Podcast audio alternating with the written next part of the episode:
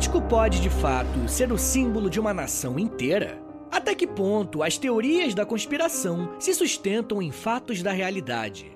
Essas são apenas algumas perguntas que podemos nos fazer quando estudamos com mais atenção a biografia e a trajetória política de John Fitzgerald Kennedy, um dos presidentes mais populares dos Estados Unidos, mas que teve um fim trágico.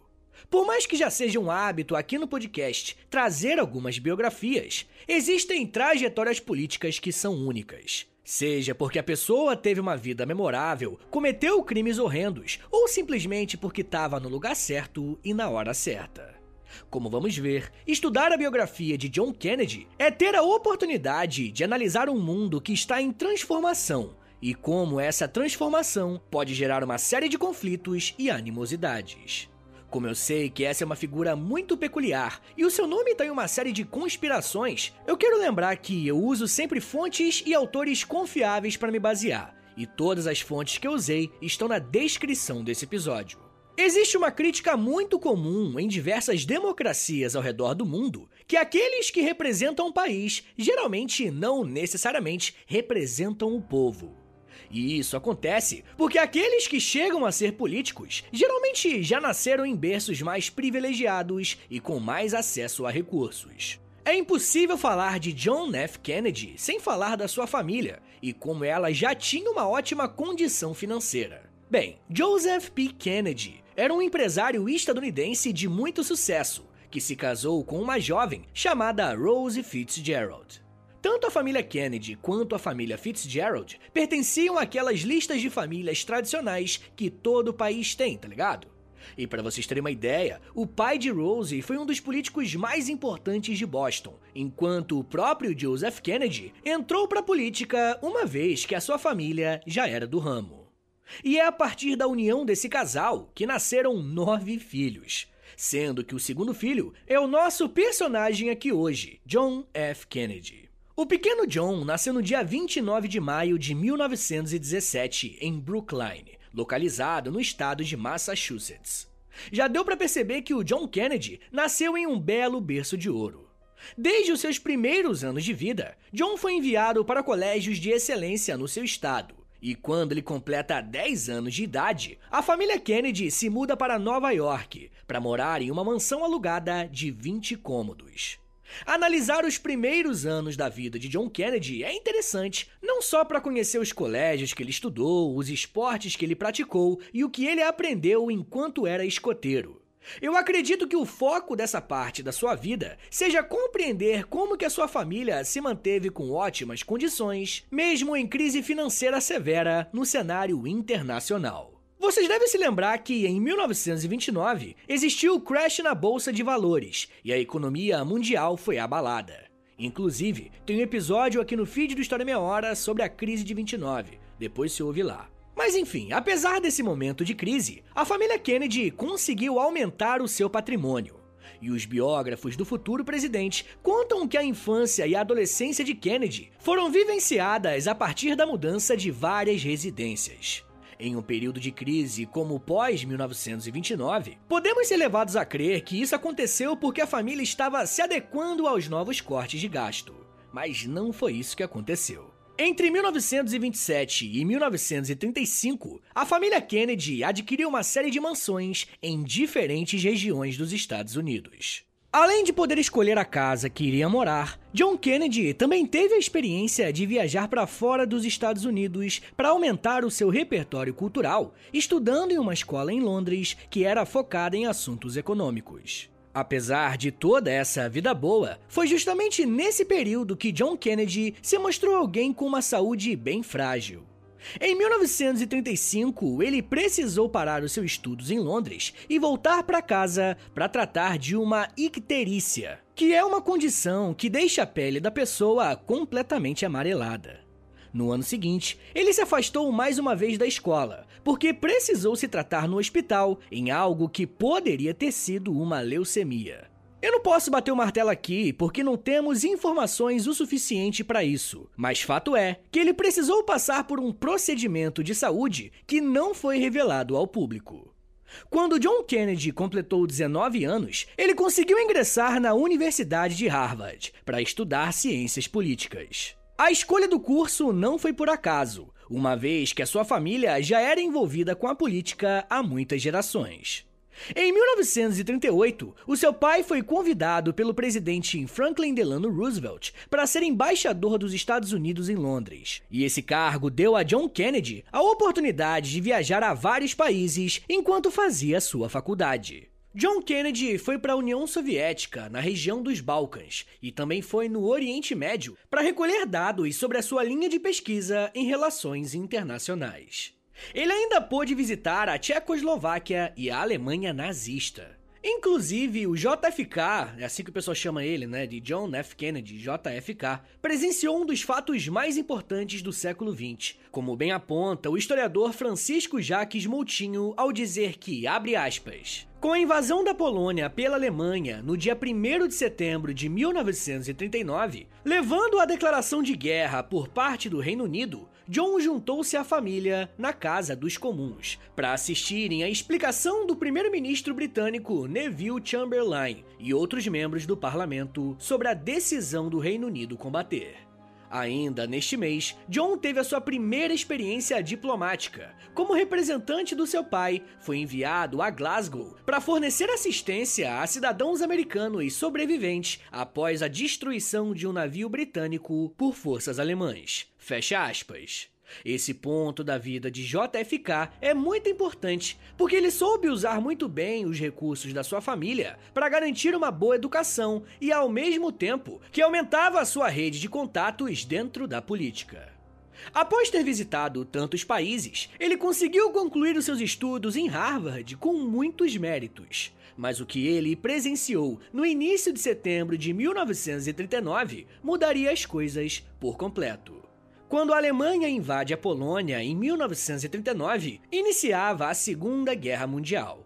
Kennedy se voluntariou para ingressar no exército dos Estados Unidos. Porém, como ele tinha um histórico de problemas de saúde e nesse ponto da vida tinha conseguido também alguns problemas na coluna, ele acabou sendo recusado. Mesmo assim, em setembro de 1941, ele foi aceito pela Marinha dos Estados Unidos, ainda durante a Segunda Guerra. E existe uma grande possibilidade de um diretor da Marinha ter mexido os pauzinhos para colocar o filho do embaixador Kennedy para dentro. De início, ele trabalhou como um tenente em setores administrativos. E esse tipo de trabalho mudou quando a base de Pearl Harbor foi atacada e muitos oficiais foram remanejados. Kennedy foi designado para o Panamá e, em seguida, para operações de combate no Pacífico. Ele chegou a participar de algumas missões, onde foi promovido a comandante de um barco torpedeiro. No dia 2 de agosto de 1943, ainda durante a Segunda Guerra, o barco em que Kennedy estava foi surpreendido por um destroyer japonês.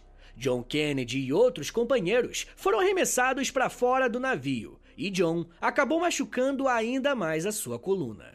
Mesmo machucado, Kennedy conseguiu ajudar a resgatar 10 colegas que também foram feridos a voltarem para a terra firme em segurança. Por conta dessa ação de Kennedy, ele recebeu honrarias da Marinha e serviu o seu país até o final da guerra. Por mais que esse ataque tenha sido violento e traumático, não demorou muito para que John Kennedy usasse esse acontecimento ao seu favor, alimentando uma imagem heróica e patriótica de um político promissor que ele estava se formando.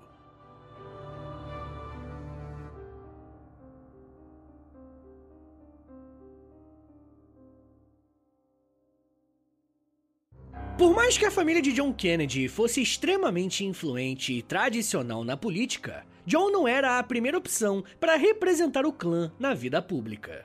Seu irmão mais velho, Joseph P. Kennedy Jr., estava sendo lapidado para ser o primeiro dos irmãos a concorrer a um cargo político. O problema é que ele também serviu na guerra, e ao contrário de John Kennedy, ele acabou falecendo no combate. Foi dessa forma que John Kennedy, que estava até considerando se tornar um jornalista, ingressou para a política. Como John Kennedy já tinha um bom preparo com seus anos de universidade e acompanhando seu pai na embaixada, ele pôde aproveitar uma brecha que se abriu em 1946. Nesse ano, o democrata James Michael Curley abandonou seu cargo como deputado e o JFK concorreu às eleições para preencher esse espaço. John se aproveitou do apoio financeiro e da influência política do seu pai para vencer a disputa no distrito congressional de Massachusetts. E para vocês terem uma ideia de como o nome Kennedy era forte, mesmo sendo a primeira eleição do John, ele venceu o seu adversário republicano com mais de 70% dos votos. Durante o seu tempo como deputado, John Kennedy se envolveu com temas relacionados à educação, lidando com os veteranos de guerra e habitação pública. Além desses assuntos, um dos tópicos que ele se dedicou bastante e recebeu muito destaque foi justamente relações internacionais. E eu nem preciso lembrar que estamos falando de um período de grande turbulência internacional por conta da Guerra Fria. E nos primeiros anos pós-guerra, as nações ainda estavam entendendo quais seriam os seus focos de atuação. John Kennedy conseguiu uma grande visibilidade com esse cargo e decidiu que seria hora de subir a régua. Em 1952, ele organiza esforços para concorrer a uma cadeira no Senado. Uma tarefa que não era fácil, porque quem representava o seu estado era um republicano. Contando mais uma vez com o apoio financeiro e político da família, John Kennedy foi eleito como senador dos Estados Unidos. E esse feito chama a atenção do seu partido, que agora começa a tratá-lo como uma espécie de fenômeno político. Em 1953, John Kennedy se casa com Jacqueline Lee Bouvier, uma jovem que também pertencia às classes mais ricas dos Estados Unidos e que exerceria uma enorme influência sobre o seu marido. Por mais que JFK tenha vencido as eleições para o Senado, a sua atuação política não seria tão presente, porque ele precisou passar por uma série de procedimentos cirúrgicos para aliviar as suas dores na coluna por conta do acidente sofrido na guerra. Isso o tirou de diversos pronunciamentos e debates públicos. E aproveitando esse período, Jack Kennedy incentivou seu marido a trabalhar em um livro que ele estava elaborando. JFK tinha um projeto de lançar uma biografia de oito senadores que vivenciaram situações delicadas em que precisaram arriscar as suas reputações em defesa de uma determinada crença. E ele, de fato, lançou o livro que recebeu o nome de Profiles in Courage e em 1957 recebeu o Prêmio Pulitzer, um dos mais importantes dos Estados Unidos. O que o Kennedy estava fazendo com a publicação desse livro era construir uma imagem de si mesmo. Por mais que o foco do livro seja a biografia de outros senadores, ao escrever sobre atos heróicos, ele estava se colocando como alguém que também tinha a capacidade de manter esse padrão. O alvo de Kennedy agora era concorrer à presidência dos Estados Unidos, e ele foi bastante enfático em relação a isso. Desde as eleições de 1956, JFK mostrou que queria representar o partido na eleição nacional. Mas nessa oportunidade, ele não recebeu apoio. Mas o cenário mudou quatro anos depois, na campanha de 1960, quando ele venceu as primárias e foi o candidato dos democratas. Mas tinha um problema. O cenário que os Estados Unidos estavam vivendo no início da década de 60 era muito delicado e de muita pressão. Uma vez que os conflitos com a União Soviética estavam aumentando tanto na política quanto na corrida espacial, e Cuba tinha acabado de se tornar uma grande dor de cabeça para os norte-americanos. Para garantir uma candidatura mais sólida, o JFK recorreu ao Lyndon B. Johnson para ser o seu vice-presidente. Lyndon Johnson tinha um trânsito maior no eleitorado do Sul, que era conhecido por ser mais conservador e apegado a algumas pautas importantes para o momento que o país vivia. Essa era uma estratégia muito inteligente, mas a disputa ainda assim seria acirrada. Do outro lado, JFK iria concorrer com Richard Nixon, do Partido Republicano. Mas essa foi uma eleição inédita em diversos aspectos, principalmente pelo quesito tecnologia. Foi a primeira vez na história que um debate presidencial foi transmitido ao vivo para todo o país, que aconteceu no dia 26 de setembro de 1960 e foi acompanhado por 70 milhões de telespectadores. Antes do primeiro debate, Nixon tinha passado duas semanas no hospital por conta de uma lesão na perna e acabou deixando a sua aparência um pouco mais relaxada, com a barba por fazer, por exemplo. E até então, isso não era um problema, mas estamos falando de um novo momento da política mundial. Agora, ambos os candidatos estariam de frente para milhões de pessoas ao mesmo tempo. E quando o debate começou, Nixon se mostrou tenso e desconfortável, enquanto Kennedy aparentava estar relaxado. Quando o debate acabou, aqueles que assistiram pela televisão creditaram a vitória ao Kennedy, enquanto os que ouviram pelo rádio disseram que o Nixon foi melhor. Essa transmissão foi histórica não só por ser a primeira, mas também por mostrar que a partir daquele momento, a televisão e a imagem dos políticos para o público era algo muito importante. Após esse primeiro debate, JFK conseguiu passar Nixon nas pesquisas, e esse padrão se manteve até as eleições. Quando os estadunidenses foram para as urnas, Kennedy venceu seu adversário com 49,7% dos votos populares e vencendo em 303 colégios eleitorais. JFK se tornava o presidente mais jovem dos Estados Unidos até então, com apenas 43 anos de idade. A trajetória desse político será única em diversos aspectos, tanto por pontos positivos quanto por questões negativas e trágicas. Eu ainda quero falar um pouco mais sobre como que foi o governo Kennedy e de que forma que ele marcou o seu país. Mas me dá um minutinho aí, tá, gente, que daqui a pouco a gente volta. E eu falo um pouco mais sobre questões raciais, comunismo, conspiração, mistério e true crime. Segura aí, que é um minutinho só.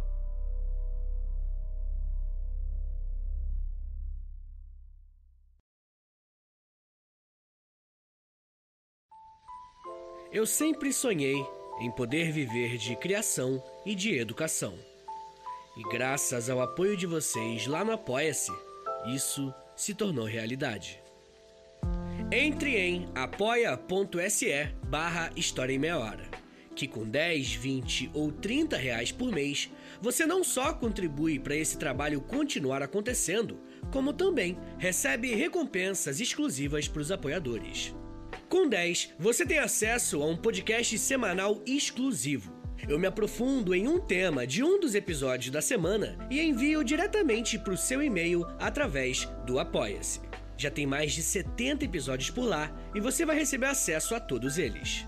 Além do podcast exclusivo, com 20 reais, você também recebe acesso ao nosso Clube do Livro.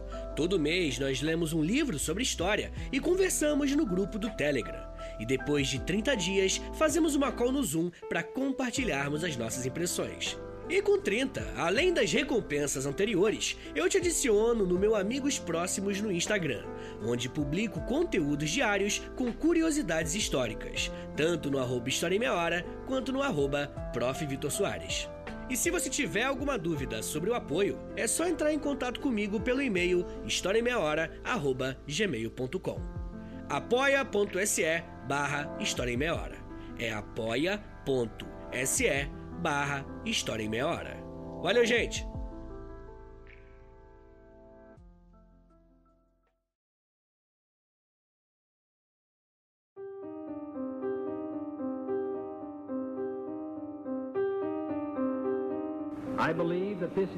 Eu acredito que essa nação deve se comprometer consigo mesma em atingir o objetivo de, antes que essa década termine, fazer pousar um homem na Lua e trazê-lo de volta à Terra a salvo.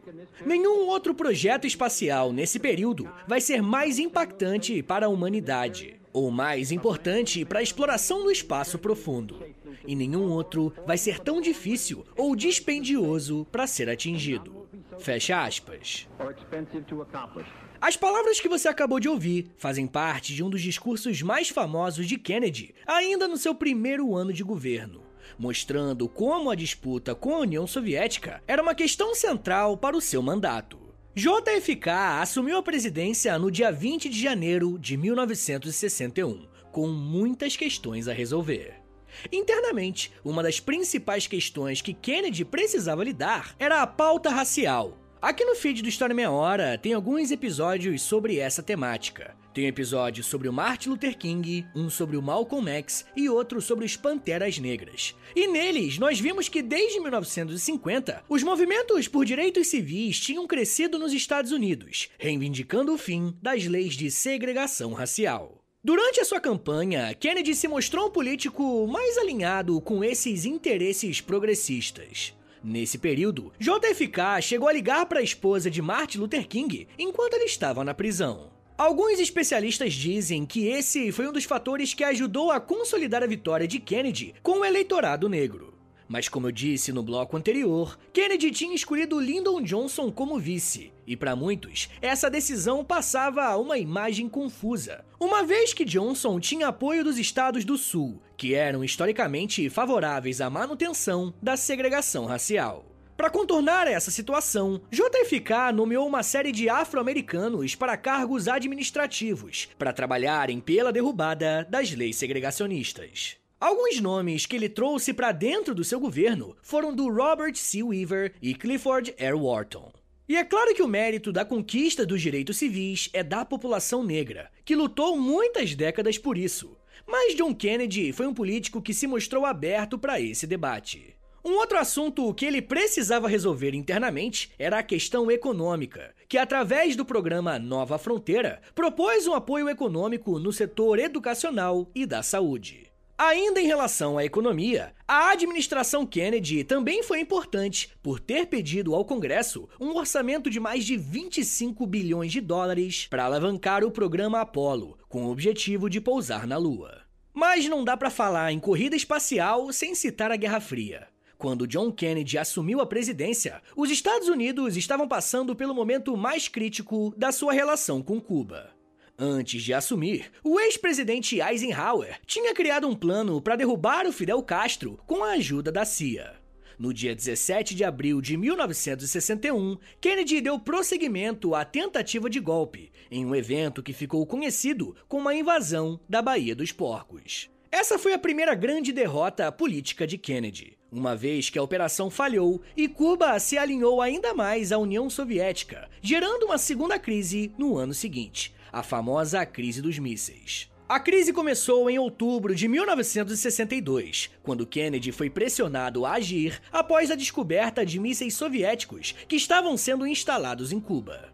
Tem um episódio aqui no feed sobre a Revolução Cubana e outro sobre a crise dos mísseis. Por conta de todas essas questões delicadas que o seu governo estava enfrentando, Kennedy era um político extremamente popular e querido por grande parte da população.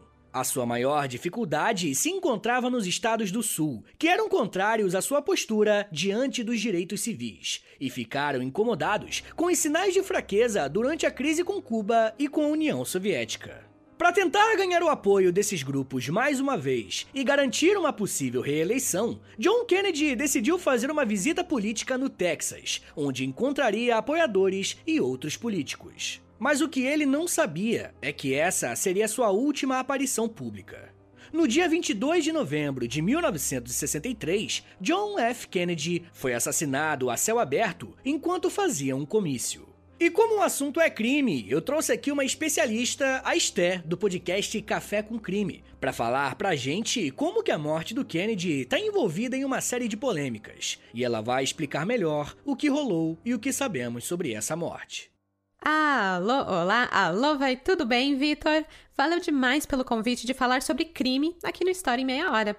Para quem não me conhece, eu sou a Stephanie Zorbi, ou Dona Café. Eu sou jornalista e podcaster no Café com Crime, onde conto um caso criminal real brasileiro por episódio. Então, bora começar do começo e falar do que rolou no dia 22 de novembro de 1963. O presidente e a primeira-dama, a Jackie Kennedy, estavam em Dallas como parte de uma viagem política ao estado do Texas. Perto das 11 e pouco da manhã, os Kennedys pegaram um voo de 13 minutos até Dallas. Ao desembarcarem, eles foram se encontrar com uma multidão de simpatizantes que havia ali se reunido em frente à base aérea. Mais apertos de mãos, mais sorrisos. A Jack ganhou um buquê de flores de um admirador. E então, nessa vibe super gostosa, o casal vai ao encontro do governador John Connolly e da sua esposa Nellie, que já estavam sentados no conversível aberto, os aguardando. A procissão deixou o aeroporto e percorreu uma rota de 16 quilômetros que passava pelo centro de Dallas a caminho do Trade Mart, que era onde o presidente deveria discursar na hora do almoço. Era meio de meio quando o carro de Kennedy entrou na Dealey Plaza a uma velocidade média de 18 km por hora. Era meio devagarinho mesmo para o presidente poder acenar para as multidões de pessoas animadas ali que tinham se alinhado nas ruas para o ver de perto. Com essa recepção calorosa e de certa forma meio inesperada, porque os texanos eles eram meio difíceis, sabe? A Nellie Connolly, a primeira dama do Texas, virou para o Kennedy e comentou: Senhor presidente, você não pode dizer que Dallas não o ama. E o Kennedy respondeu: Não, você certamente não pode. E essas foram as suas últimas palavras. Quando o carro fez a curva à esquerda na Elm Street, passou pelo Texas School Book Depository, o prédio de tijolinhos à vista que hoje é um museu. Foi então que tiros foram disparados. Ele tinha sido atingido na parte superior das costas e penetrou no pescoço e danificou levemente uma vértebra da coluna vertebral e também uma parte do seu pulmão. Em questão de segundos, assim, outro tiro soou. E dessa vez, fatal. O John F. Kennedy foi atingido na cabeça. O sangue de Kennedy e fragmentos do seu couro cabeludo, seu cérebro e seu crânio cobriram o interior do carro. O conversível com o presidente ferido acelerou ali da Dealey Plaza em direção ao Parkland Memorial Hospital. À uma da tarde, John F. Kennedy foi declarado morto. A polícia agiu rapidamente e ouviu a declaração de uma testemunha chamada Howard Brennan, que estava sentada do outro lado da rua do Texas School Book Depository. E ele estava assistindo a carreata do presidente passar. E ele afirmou que quando ouviu o tiro, ele reparou que veio de cima dele. Então ele olhou para ver um homem com um rifle disparando da janela do canto sudoeste do sexto andar daquele prédio. Ele disse que tinha visto o mesmo homem minutos antes olhando pela janela como quem não queria nada, e ele foi capaz de dar uma descrição do atirador. A polícia de Dallas transmitiu a descrição ao meio-dia e 45. Ao averiguar aquela janela do sexto andar da Texas School Book Depository, a polícia encontrou um rifle e três cartuchos. À 1h15 da tarde, apenas 15 minutos após John F. Kennedy ser declarado morto, o patrulheiro J.D. Tippett dirigia em seu carro patrulha pelas ruas de Dallas quando deu de cara com um homem que se parecia com a descrição feita do suspeito de ter atirado no presidente. O Tippett parou ao lado dele, trocaram algumas palavras, parecia tudo bem, mas quando o patrulheiro resolveu sair do seu carro, o homem imediatamente disparou a sua pistola e matou o policial com quatro tiros a queima-roupa. Esse homem se chamava Lee Harvey Oswald, um veterano da Marinha dos Estados Unidos que atualmente era funcionário da Texas School Book Depository. Na madrugada do dia 23 de novembro, o Lee Oswald foi indiciado pelo assassinato do presidente Kennedy também. Ele continuou negando. Durante seus vários interrogatórios que se seguiram naquele dia, ele negou ter matado Kennedy e Tippett, negou possuir um rifle e, mesmo quando a polícia mostrava fotos dele segurando o rifle, ele dizia que as fotos eram falsas. O Oswald também estava carregando uma identidade falsa com outro nome quando ele foi preso. E aqui nesse ponto da história, as coisas se complicam ainda mais e dão vazão para as mais diversas teorias da conspiração. Isso porque Lee Harvey Oswald nunca teve tempo de contar sua história e dizer seus motivos para o crime. No domingo, dia 24 de novembro, os detetives estavam escoltando Oswald pelo porão da sede da polícia de Dallas em direção a um carro blindado que o levaria para a prisão do condado. E tinha uma multidão do lado de fora. Foi quando um homem chamado Jack Ruby dono de uma boate de Dallas, se aproximou de Oswald e atirou nele no abdômen a queima-roupa. Lee Harvey Oswald foi levado para o mesmo hospital onde Kennedy tinha sido declarado morto dois dias antes, e ali também morre. Jack Ruby foi preso, julgado e condenado pelo assassinato de Oswald. No entanto, ele adoeceu na prisão e morreu em 3 de janeiro de 1967. Antes de morrer, ele revelou a sua motivação pelo assassinato.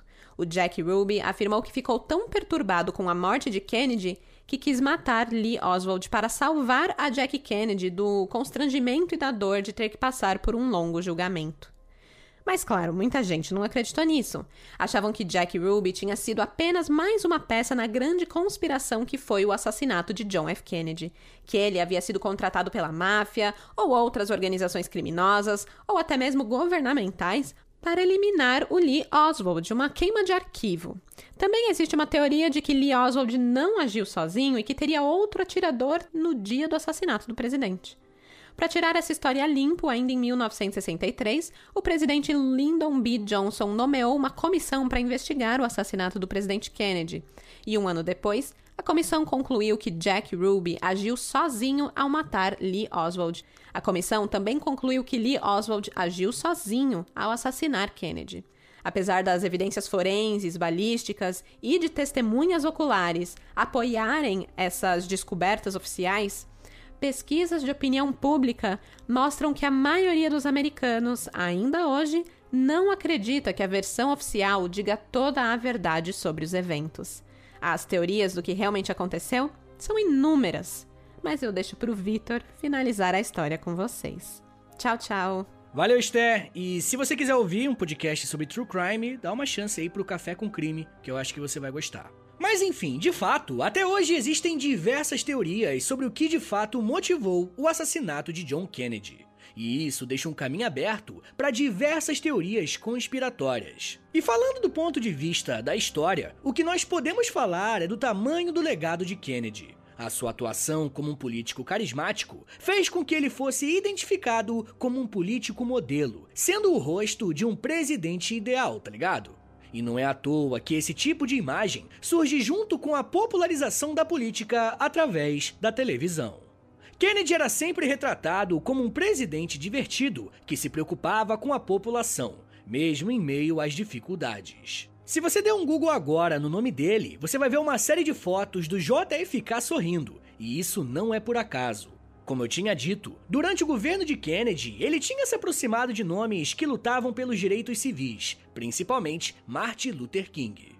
Esse trabalho foi tão bem feito que, mesmo após a morte de Kennedy, o caminho já estava consolidado para a derrubada das leis segregacionistas, fato que aconteceu no dia 2 de julho de 1964, com a implementação da Lei de Direitos Civis. Por mais que John F. Kennedy tenha tido uma carreira relativamente curta na política, as suas marcas na propaganda, investimento no setor aeroespacial e principalmente nas questões sociais ainda são perceptíveis até os dias de hoje. Porém, o inverso também é verdadeiro. Kennedy atuou em diversas situações, fomentando governos radicalmente anticomunistas, que acabaram resultando em alguns golpes de Estado aqui na América Latina, como foi justamente o nosso caso aqui no Brasil.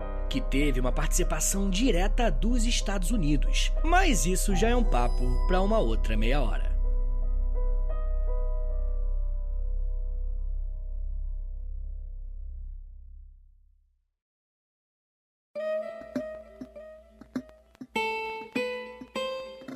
Senhores, muito obrigado por terem vindo até aqui. Meu nome é Vitor Soares, eu sou professor de História e você acabou de ouvir o História em Meia Hora. Quero agradecer do fundo do coração a participação da Esté. Ouçam lá depois o Café com Crime, também é exclusivo Spotify, então um beijo aí pra firma.